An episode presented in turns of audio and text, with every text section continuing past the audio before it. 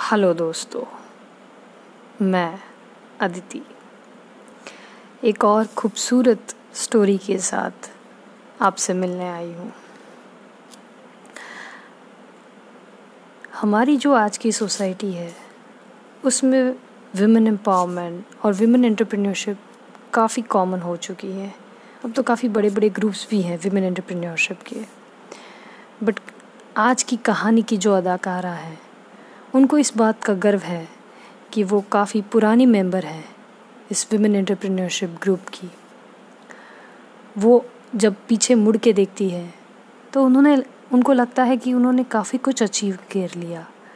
इतना तो कभी उन्होंने सोचा भी नहीं था जितना उन्होंने आज अचीव किया है।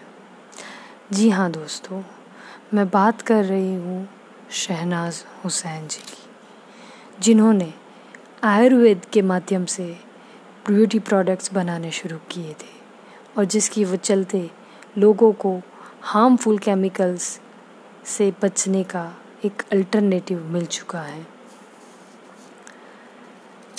हर प्यारी बच्ची की तरह शहनाज जी का भी बचपन काफ़ी खूबसूरती से बीता है। शहनाज जी के father chief justice N U Beg अपने ज़माने से काफ़ी आगे की सोच रखने वाले लोगों में से थे और शायद इसी के चलते उन्होंने अपनी बेटी को कॉन्वेंट स्कूल में पढ़ने के लिए रखा था। उनकी बचपन की एक किस्सा है जो उन्होंने एक इंटरव्यू में शेयर किया था कि एक बार एक हेड टीचर ने उनके फादर को बुलाया और बोला कि जैसे दूसरे बच्चे संडे को प्रेयर्स करने जाते हैं, आपकी बच्ची संडे को सोती रहती है। आप अपनी बच्ची को कुछ सिखाते क्यों नहीं अपने रिलीजन के बारे में? और उस वक्त उनके फादर ने कहा था कि मैं शायद किसी रिलीजन को नहीं जानता। अगर आप किसी रिलीजन को जानते हैं तो आप उसे अपना रिलीजन सिखा दीजिए। ये बात कहीं ना कहीं इनके मन पर काफ़ी असर कर गई। और ये उनके चेंज ऑफ़ थॉट प्रोसेस से काफ़ी इंस्पायर्ड बातें हैं। उनको लगता है कि रिलीजन का मतलब एक सुपर नेचुरल पावर है जो पूरे ब्रह्मांड को चलाती है। वो किसी पर्टिकुलर रिलीजन में नहीं बट उस स्पिरिचुअल पावर में बिलीव करती है। और जिस, इस सोच के चलते उनकी ज़िंदगी काफ़ी हद तक बदल चुकी है। जब वो महज सोलह साल की थी, तब उनकी शादी हो गई। और तकरीबन एक साल के अंदर अंदर उनको एक बेटी भी हो गई। उनको लगता था कि यार, मैं एक हाउस वाइफ बन के पूरी ज़िंदगी बिता नहीं सकती। मुझे नहीं लगता कि ये घर के काम करने में ही सिर्फ़ एक औरत का आइडेंटिटी है। This is not their identity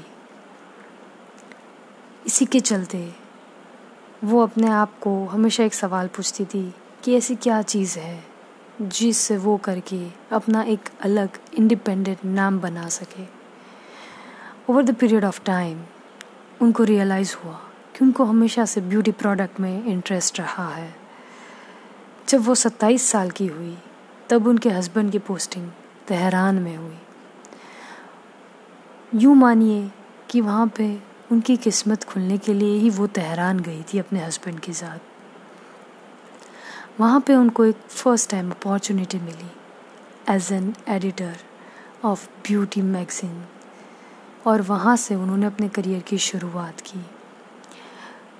उन्होंने उस, देखते ही देखते, उस तीन साल में उस मैगज़ीन की काफ़ी बड़े पद पे पहुँच गई। लगभग लगभग वही वो मैगज़ीन चला रही थी, ऐसा भी बोल सकते हैं। बट जब वो हिंदुस्तान वापस आई तो उन्होंने अपने नज़दीक के लोगों में देखा कि लोग चाहकर भी ब्यूटी प्रोडक्ट्स यूज़ नहीं कर पा रहे हैं। क्यों? क्योंकि उसके हार्मफुल रिएक्शंस उनकी बॉडी को ज़्यादा बुरी तरह से असर कर रहे हैं। तो उन्होंने सोचा कि क्यों ना ऐसा कोई प्रोडक्ट हो जो ब्यूटी तो बढ़ाए, पर आपकी बॉडी को हार्म ना करे। और देखते ही देखते उन्होंने उस पर रिसर्च शुरू किया और उनकी नज़र आयुर्वेदा से रिलेटेड चीज़ों पे जाने लगी, जहाँ से उनको रियलाइज़ हुआ कि ये एक ऐसी चीज़ है जिसमें से अगर हम कुछ बना लें तो इसका रिवर्स इफ़ेक्ट हमारी बॉडी को नहीं होगा। उन दिनों उनके पास दो ऑप्शंस हुआ करते थे। या तो वो एक क्लिनिक खोल दे और लोगों की हेल्प करे, अपने ज्ञान से, आयुर्वेद के ज्ञान से कि कैसे दूसरे प्रोडक्ट से बचा जाए, या फिर वो रिटेल मार्केट में आ जाए। उनका गोल सिर्फ़ मनी क्रिएट करना या मनी के पीछे भागना नहीं था। तो उनको लगा कि क्यों ना मैं क्लिनिक खोल दूँ, ताकि लोगों की हेल्प कर सकूँ और खुद के लिए एक सेल्फ सेटिस्फेक्शन भी हो कि हाँ मैंने कुछ अच्छा किया। उन्होंने सिर्फ़ पैंतीस हज़ार रुपये से अपना फ़र्स्ट क्लिनिक की शुरुआत की थी, जो उनको उनके फादर से, ने दिए थे। देखते ही देखते आफ्टर फोर्टी थ्री ईयर्स उनके क्लिनिक की फोर हंड्रेड फ्रेंचाइजेज़ हैं। ना सिर्फ़ हिंदुस्तान में, पर हिंदुस्तान के बाहर भी काफ़ी फ्रेंचाइजेज़ उन्होंने खोलने में सक्सेस मिली है उनको। कुछ दो दशकों पहले उन्होंने रिटेल मार्केट में भी अपना काफ़ी अच्छा काम किया है, सराहनीय काम उनका हो रहा है। किसी ने उनसे पूछा था, किसी इंटरव्यू में कि, शहनाज जी, क्या आप हिंदुस्तानियों को आपके आयुर्वेद पे ज़्यादा घमंड है? उन्होंने बोला कि ये घमंड नहीं है। हम एक्चुअली आयुर्वेद में सबसे सुपीरियर है और इसका कोई कंपटीशन ही नहीं है। इसके अलावा, अगर हम उनके अचीवमेंट्स की बात करें उन्होंने काफ़ी सारी चीज़ें अचीव की है अपनी ज़िंदगी में। जैसे कि उनको पद्मश्री के अवार्ड से नवाजा गया है। उनको काफ़ी सारे इंटरनेशनल अवार्ड्स भी मिले हैं। और इन द ईयर 1996 उनको दुनिया की सबसे ग्रेट विमेन एंटरप्रेन्योरशिप का भी विमेन एंटरप्रेन्योर का भी अवार्ड मिल चुका है। जो कि शहनाज जी ज़्यादा एडवर्टाइजिंग में बिलीव नहीं करती।